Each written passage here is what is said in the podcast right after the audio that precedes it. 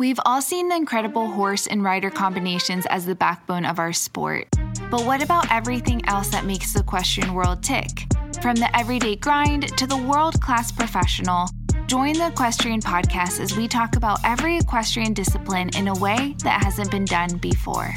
Now, here's your host, rider, trainer, and influencer behind my equestrian style, Bethany Lee. Hello, and welcome back to the Equestrian Podcast. I'm your host, Bethany Lee, and this is episode 140. Our guest today has literally been a part of the equestrian industry for his entire life. His mom and his sister have ridden, his wife rides, and they have a beautiful farm in California where he has his business. They have breeding, training, and he is constantly riding and gearing up for an FEI event. He has over 30 FEI wins in the past decade and some huge aspirations for the future. He is a true sense of a lifelong learner for the sport. He is constantly growing, and I love his walking and talking videos on his Instagram. Where he talks about lots of different topics that people don't really talk about or that people really want to learn more about, which is the whole goal of the Equestrian podcast. So I was so excited to have him on. Without further ado, I would love to welcome our guest today, Karl Cook. Well, I would love to hear about how you first kind of found yourself in the equestrian world. Yeah, so growing up, my mom had two horses in, in the backyard. She would take them on trails, and then on every now and then she would take them to a barn and get some lessons. She owned a horse, you know, she owned a, a Grand Prix horse. And just growing up, that's the way that it was. And then when I got old enough, you know, as anyone who any parent who likes horses, I got a pony and just kept going. Yeah, love it. Were you um, the kind of kid that like, were you like begging your mom to be a part of it, or was she like, "You're gonna like ponies"? And how did that kind of go in the beginning? It's kind of neither. You know, the pony that I, you, you know, we had a retired pony in the backyard, and then you know, one day she showed me a picture of a little white pony doing pony jumpers and said, "Would you like a pony?" I said, "Sure." And and she got that pony. You know, saying yes or no really made no difference to me at that point. You know, I think yeah. I was like eight, nine years old or something. Yeah. We actually still have that pony. Um, my sister won pony jumper finals on that pony, and I guess in the beginning, I I, I didn't have to be forced to do it. I mean, some days, sure, you know, any young boy terrible people, uh, young boys. But I also, you know, I wasn't like begging to do it. I just kind of did it. Yeah. Yeah. At what point were you like, okay, I'm like really into this. I feel like I want to have this be a big part of my life? I guess maybe it, it started when I won Young Riders because it was still seeds were planted when I did Young Riders when I won Young Riders, and then I think it got stronger after I uh, graduated high school, I then went to college and I didn't want to go to college mm-hmm. anymore. So, you know, it was either go to college and not really ride or ride and not go to college. That decision was, for me, was easy. You know, it took some convincing on the parent side, but to, you know, to pull it off, I had to show that I was, you know, I really wanted to do it. I was really dedicated. I was really pushing myself. I wasn't just doing it just to do it. Like I was like, really, you know, going all in. And then, and then in 2012, when I moved to start trading with Eric in France, that was big because I finally saw that things were possible. Yeah. Meaning, like, there was actually like reasons bef- behind why things happen. If you do something, you can actually see a difference. You know, precision is important. You know, horsemanship is important, which is obviously obvious, but he is so good that you could actually see it happen instead of just off like it wasn't you know theoretical or philosophical. It was mm-hmm. like you can actually see it working. Yeah. Um, how long did you work with him? I started training with him in the summer of 2012 so almost nine years. Wow Awesome. I mean, what what are some things? Uh, I mean, I'm sure there's so many things that you have taken from that time that you use in your your day to day life with your riding and training now. Are there some things that stick out in your head that you feel like you really utilize? I think the one of the the biggest ones is also one of the hardest ones to do, and that's his level of precision. And Hmm. I'm not just talking about precision while riding. I mean, every single aspect is insanely precise. You know, we, when I went to get new bridles, none of the bridles were made correctly. So we designed a bridle, and our bridle holes are closer together than anyone else's Huh. because we wanted to have more very more ability to change them yeah. or we will literally color code certain chains because they are like two millimeters longer or shorter Right. than another or you know his flat leather rein is something like 20 thousandths of an inch thinner than mine that i use Yeah. and you can feel the difference Cool. and you know so precision is levels of precision in everything that you do you know from your feeding program to you know how you set the bridle each day and making sure that it's set correctly each day you know how the different levels of the tack are fit how the care of the, of the horses is so precise and consistent i think that's the biggest thing but like i said i think it's also the hardest thing that level of discipline to maintain that hmm is really difficult Right. And there's definitely an aspect to it too. It's like there are like you had this wonderful opportunity to learn that firsthand and it, some people i mean i feel like you sometimes have to get a little creative and you know put yourself out there to find ways to learn that from other people or to, to develop that. I know you and i were talking i loved your recent walking and talking about developing your eye and i feel like that's very similar to this conversation about how you can learn more about the sport and how to effectively learn. Do you want to kind of touch on that what your thoughts are about that? Yeah, I mean, I think where I would start with that is I think what a lot of people miss, and it would be great if it worked this way, is people, our brains naturally go to, th- you know, learning is a passive act, meaning you you go train with a trainer, and that trainer just showers you with all this great knowledge that will just absorb into you and become who you are, and all you have to do is just bathe in in that trainer's what the trainer is putting out there which for me is just objectively false. You learn so much better being active. Even if you have a really great knowledgeable trainer it's always better to be active true. you know to ask questions and all that stuff. And then taking that and going to you know that video about developing your eye you know it that first came you know just from like a short conversation i had with a close friend of mine out in thermal when i was there earlier this year saying like it's really easy to develop your eye. And i just offhand just said the first thing you got to do is just describe what you see. You don't have to know what you're talking about. You just have to describe. And then that kind of sparked a you know a little a short conversation because we we both had to go to different rings. But he kind of liked that way of approaching it. And so i want to do a video on it because i think it's you don't need I, I guess my point there is you don't need a skilled trainer for you can just passively just get bathed in knowledge. You know you can without any knowledge you can actively learn teach yourself you know there was a comment in on that video of someone saying yeah but i don't understand i didn't know what uh, jumping inverted was so i had to go look it up. And i Mm, wanted to comment back well you can see if the head is high and the withers are low. Mhm. you might not know that there's a term for that but you can still see it. I didn't comment i probably should have. But i think you know people want you know they hold themselves back and they don't open their minds to like if i don't know what i'm looking for i shouldn't look. Mhm. you know i should be taught how to look before i look. Right. And i think that's just you know that's kind of what i wanted to talk about video and I, I wanted people also who don't have access to highly skilled and capable trainers not to feel like you know "Well, i'm screwed i'll never you Mhm. know there's no way for me to you know do it Definitely. Yeah. And I think, kind of like what you were saying, it's, I think a big part of our industry is that if you don't know what maybe what you're looking for, what you're doing, that there's that fear to come across that you don't know it all. There's definitely a standard that, you know, as a professional or if you've been riding for a long time, you should know everything and have all the answers. And I mean, that's just obviously not the case. And so having that mentality that it's okay to ask questions no matter what level you're at or how long you've been in it. Well, you know, the famous Socrates quote I'm the wisest man because I know I do not know. Yeah.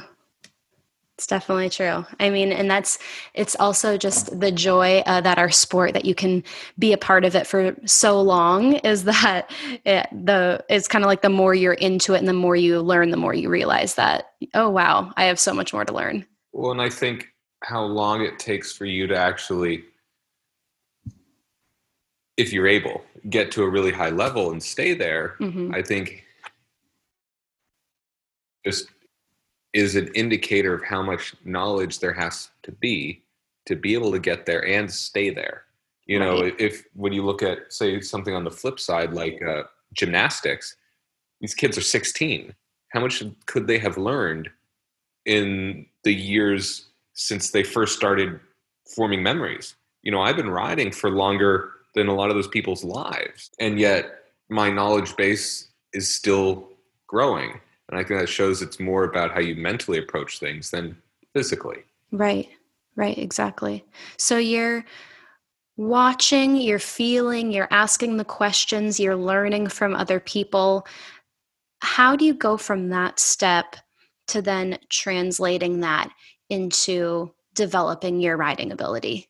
I think it's it's just repetition. Mm-hmm. You know, it's observation and repetition. And the better observing, the better you will be at repeating. You know, you, it, you could also think of it as, you know, if you're, if you make a recipe, you find a recipe or online or whatever, and you follow that recipe really well. You then the recipe say, oh, you know, there's a bit too much carrot. Okay, next time use a little bit less carrot. Mm-hmm. But you followed it. You you saw the recipe. You disciplined yourself. You followed it. You did it perfectly and then you can make your own judgments. And i think it's the same as as you know the more you observe the more you can apply and then you can feel whether the application was good. You know and you can say well maybe if it's not if it, if it doesn't work you know it's maybe my application was off maybe mm-hmm. i need to make this adjustment to my application or maybe i just misunderstand and that's where then the activity comes where you go and you ask and asking active questions you know asking vulnerable questions where you're not just wanting someone to say i look good mm-hmm. you know i'll ask questions you know i'll show videos to other you know, people that i ride with or i ride, compete against or i'll ask them to watch me and and i'll say what did you think and i said if you said it looks good i'm gonna slap you inside the face yeah, you, you know exactly. i don't want to hear yeah that it looks good that's not helpful for me i want to hear what could have been better I want to hear what I did wrong. Mm-hmm. You know, I if I just hear that it looks good, and that's all mentally I'm okay with hearing. You know, I don't fight it. You know, if if someone says it looks like did something better or you did something wrong, and you just fight it, mm-hmm. then they won't respond the same next time around. Right. You know, you have to be more, you know, more open. Mm-hmm. Exactly, especially in a sport where, I mean, like like a lot of sports that is based off of, you know, you maybe start at a at a point and then get, you know, deducted based on maybe errors or things that you didn't do perfectly. It's definitely a sport that you need to be okay with things not going perfectly because very very rarely do they go perfectly. Of course. And and you know, and that's a okay thing. You know, that's not a right. bad thing. Definitely. You know, no stigma, there shouldn't be a stigma around that. Absolutely. What are some things that you feel like you are particularly working on right now in your riding? I think I think maybe what I'm working on the most right now is is the balancing act. You know, you you, you work with a horse, trying to teach them, you know, to to canter a certain way or to build a bigger canter to collect that canter to turn better mm-hmm. to you know to be a certain way and then the balance is between that and then when you're right when you're you know when you're not getting frustrated when it when it's not you know going the way you want or as quickly as you want. Yeah. and then when you're in the ring not being you, you know kind of going with the flow a bit more you know just feeling and riding and and allowing the horse to be who they are. Hmm you And know not and fitting like the mold that you are- want them to be. yeah you know where where me the rider is the one that's doing the changing not so much the horse Hmm. but i'm still working with the horse trying to get them better at certain things that they don't do well Right. you know I, I have a 17 two hand horse and in the same class i might ride you know my 15 3 hot mare hmm you know those are wildly different horses. Yeah. and you know if i'm so insistent that i have my own way of riding and the horse has to fit that way of riding and that's my style that's only going to hold me back. So i need to be able to to work with that horse to make what they can improve as good as possible and then i have to ride them to what helps them be as good as possible not what best suits me hmm Yeah, I was going to ask you, do you have a type, like in an ideal world, is there, are there certain things that you would ideally like to have or that you look for? Not really. I, you know, I I have small, careful horses. I have big, scopy horses. Yeah. Um, I have big strided horses and small strided horses. I don't. I don't struggle with that as some other people do. And even Mhm. like really, really good professionals that have won amazing things have only like one horse hmm style. You know, Yeah. if you go outside that style, they're, you know, and that's totally, you know, it's not a bad thing. It's just something that I don't want to do. You know, I want to be able to do the other ones. I think I don't, I don't, I can't think of any like one that, you know, that I particularly gravitate towards. Yeah. Um, yeah. I mean, yeah, just thinking about your horses, you do, you don't really have a type. I mean, when you sit, okay, kind of looking from the outside in and you see, like you were saying, different professionals and it's like they have, you, they clearly have a type. You definitely have a big variety. Yeah, I just, I don't know. I've never, never really developed a type. Switching gears a bit because I have a question for you listening. How much time and money do you spend on your horse's training and maintenance versus the time and money spent on your personal training and maintenance to enhance your ability as a rider? This is where Athlete EQ comes in. Athlete EQ is a complete fitness and health concept specialized for equestrian athletes. Training to strengthen the abilities as a rider needs to be specific and efficient. It needs to be long term and it needs to be adjusted over time as we develop in the sport together with our horses. The health and fitness of the rider should be considered just as often as the health and fitness of the horse because it's a true team sport and it really helps to have the health and fitness of both horse and rider in check. My girl Nina from Athlete EQ has a deep understanding of the equestrian sport. She is actually also an equine nutritionist and works with some of the world's leading sport veterinarians. She also works with some top riders on their fitness and nutrition, like Jessica Springsteen, Emily Moffitt, and Adrienne Sternlicht. She also works with some top riders specifically on their equine nutrition, like Michael and John Whitaker's horses and Nelson and Rodrigo Pessoa's horses. I'm telling you, this is an incredible program, and I am so excited for Nina to come on the podcast very soon, so be on the lookout for her episode. But for now, take a look at our website at athleteeq.eu. That's A T H L E T eq.eu for more information. Thank you so much, Athlete EQ. All right, let's go back to the episode. What would you say is an area of the industry that you're super passionate about that you feel like the rest of the equestrian community either just doesn't know a lot about or doesn't talk that much about? I guess you know I'm I'm fully supportive of tradition and and and where we came from, as is any sport.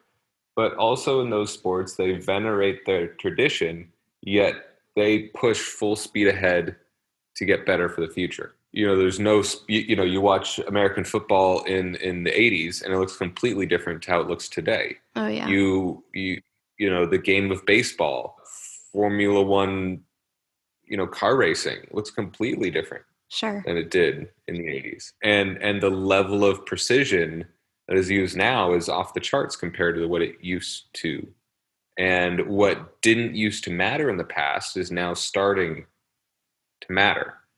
And and not having that you know what i so to answer your question for me what i'm passionate about is is the data side of things.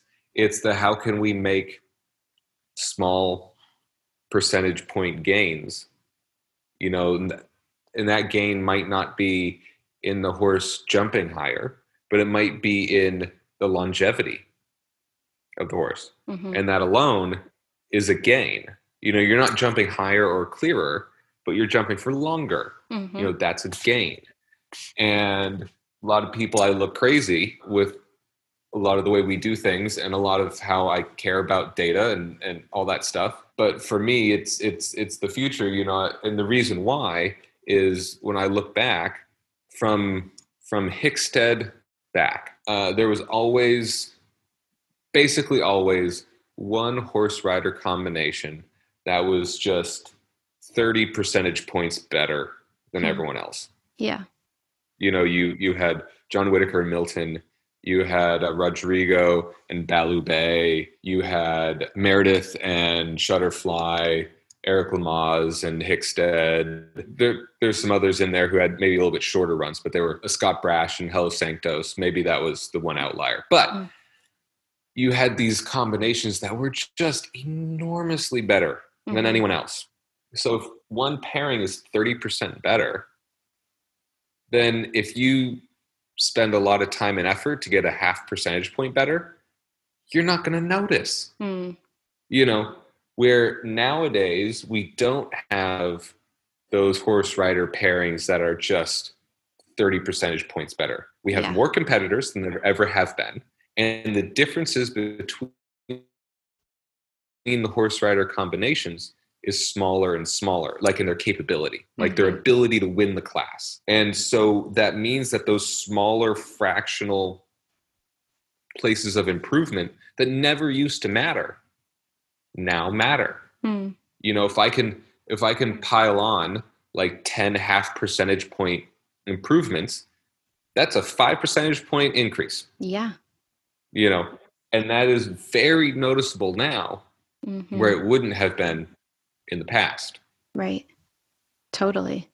What are what are what do you feel like are some of those little things? I mean, you mentioned longevity of the horse. What are some other ways that you feel like you could start kind of chipping away at that percentage to start making a difference? Well, I think I think you know it all starts with collecting data because it's hard to Mhm. hard to analyze data until you can collect it. Right. So the first step is collecting it. I think a big one, which I've been, you know, talked about a lot on my walking and talking, is footing. Not like good or bad, but what is the footing, and Mhm. how does that then affect the horse, and and then what adjustments can I make to help out, either to make the footing better or to make my horse have a more positive impact on the footing. You know, it, it's hard for people to wrap their brains around it, but the high so the acceleration of gravity is is it, it's exponential growth. You know, Mhm. 9.8 meters per second squared. So the higher you jump, it requires exponentially higher forces to push you that high, and you have exponentially higher impact forces. So jumping 0.80 isn't half the effort of 1 meter 60. It's not linear, it's exponential. It's hard to get people to wrap their brains around it Mhm. how much more sensitive everything is the higher you jump. And nowadays, we're jumping so much more than we ever did in the past. It's faster, it's, you know, tighter, it's more careful. Mhm. And that, and if we want to build greater longevity, those tiny details in the footing matter. Definitely. you know, two weeks on a little bit hard footing at show A might affect me two weeks down the road at show B. You know, and that effect might be small, but it's important. And, you know, we, you know, our consistency of of how we how we feed the horses help see if there's any change. Or how we, you know, we weigh our horses and we track their weights. Mm-hmm. So then we can use that data graphed over time to see if there's any changes over time. And then we can diagnose those changes because, again, we have the data. yeah. I did some work on measuring the and syncing that with video so that I could watch the video and see how much tension were on each of my reins. You know, that way you can greater analyze what's going on. And there's more and more sensors now. There's one I'm going to start playing with that measures like jump arc Hmm. um, and speed and that sort of thing. So I can, you know, try and see what information is there and how possibly I can use it to affect, you know, my riding, my train that work, you know. Definitely. What would you, I mean, let's say, I mean, I think the fact that you're doing that is so awesome to really to have data to start with to kind of start seeing any patterns or trends or things that you could change or tweak. If you if there were many people, you know, many professionals like collecting this data, how would you think that that could over time kind of change you know what we first started talking about about having those those changes affect our sport and kind of just our sport as a whole? How would it change our sport as a whole? yeah like you mentioned that kind of the first step is collecting data. So let's say i mean you're collecting data. I would love to see you know other people like doing more and more toward collecting data and there's definitely more technology coming out that allows that. What's kind of the next step? Well, you know, me, I'm interested in it and how it can help me and yeah. the horses that I care for. I if I can't make it work for me, it's hard for me to get someone else convince someone else. Yeah. Unless I've missed something. Which obviously I try very hard n- not to miss anything, uh, but it happens. I think I've thought about doing a video on this on my walking and talking, but I haven't been able to figure out the right words. Hmm. But there's a lot of things that I do with my horses that if I was jumping 120, I would not do. Hmm. Even though I have the knowledge and the ability to do it because it's unnecessary. yeah An example I can give is you, you know, if you're you're my my Toyota 4Runner, my car, you know, I put, you know, motor oil in it, you know, nice motor oil, not the cheapest and definitely not the most expensive, but I'm not using the highest quality motor oil that they use in race cars. right That would not make sense. And even if I did race cars, I still wouldn't use my race car oil in my Toyota 4Runner. mm-hmm. You know, I have, and you, you know, I think the way that that stuff trickles down is a different way, not of doing it the same way, but as the technology advances, it trickles down in certain ways. Another way I can say it is it was a car racing team in 93 that basically developed active ride suspension to control the height of the car and and uh, traction control or 92 they first started it back in the early 90s that technology 20 years later is in our road cars it wasn't in our road cars five years later Hmm. but eventually it got to our road cars so it's that over time trickle down of that information another possible way it, it works is so i'm very big on the regenerative medicine for the horses yeah so what I mean by that is I don't give Adequan or Legend to any single one of my horses. Our vet work is based 95% around regeneratives. So that's PRP, IRAP, stem cell, and therapies. We don't, the other 5% is your anti inflammatory steroids that most people use exclusively. I've invested a lot in getting, in honestly, actually wasn't, wasn't like life changing. It wasn't crazy, but getting the machine so that I, we could make it ourselves yeah you know, obviously overseen by our vet. You know, our vet is the one who actually does it, not me. But we have the machines so that all I have to do is buy the kits. So it ends up being cheaper for me. Yeah But that also lowering the cost then makes it more worth it for me to try and use it in other ways. Sure. You know, some vets will charge like $2,000 for a certain PRP treatment, and I can do it for one of my horses for like 300. dollars Mm-hmm. That's an enormous price savings. So now you won't wait till there's a huge problem to try $2,000 treatment. Right. You'll you'll try it much earlier or on other stuff. And so we've been able to knock out almost all of our anti-inflammatory drugs. You know, we don't give bute or anything like, you know, and and that not everyone is able to buy the regenerative machines and the kits and to be able to pull that off. But me doing it and showing that it is possible to reduce all of these standard drugs that everyone uses Mm-hmm.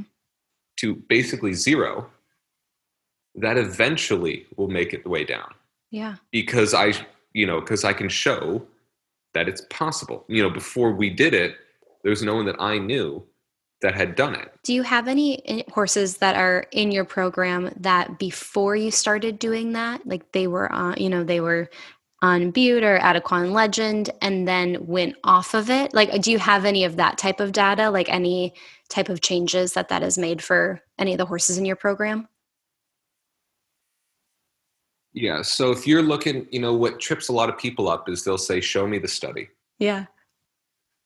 a lot of what basic a lot of what we do is impossible to build it into a study scenario Right. impossible i said it in one of my footing videos it's anecdotal and experiential Mhm. and i know that doesn't help a lot of people but a study means you have multiple horses double blind same problem same you know yeah.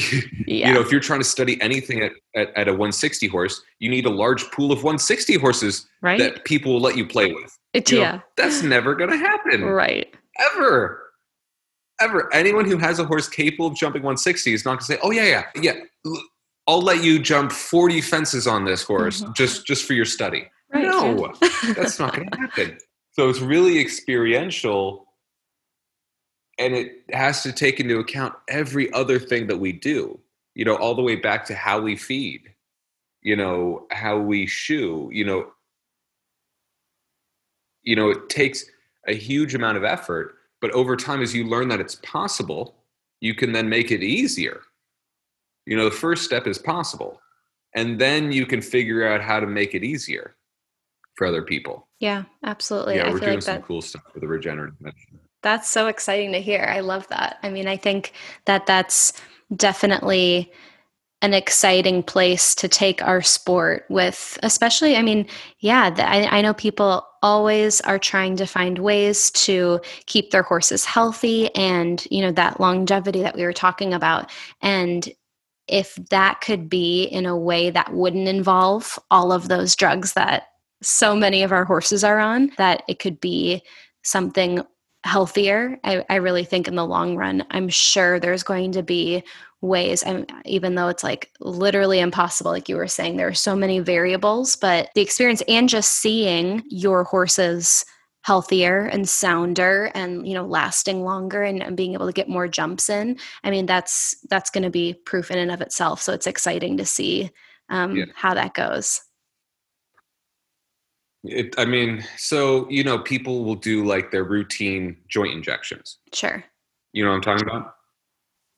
yep So here's here's how far we have gone. So every time one of my horses gets an injection of anything, my vet writes it down on a chart for that horse, and we chart that over the whole year, what was injected, where, and then at the end of the year, we get to review all of that and we tabulate what we've done. So last year, we had an average of 10 horses, and in the whole year, we injected nine leg joints total, no way that's amazing not pairs, total, wow and only two of them with a steroid. Wow. That's huge. And so the like think of how far it ha- we have to push things to get to that point. and that in, that takes so you know it it takes a lot Right. to get there. It has taken us years sure. work. Yeah. To get there, to retrain ourselves, to build the infrastructure, to build the knowledge. You know, we still we we treat things along the the neck and the top line, but leg injections we borderline never do. Hmm.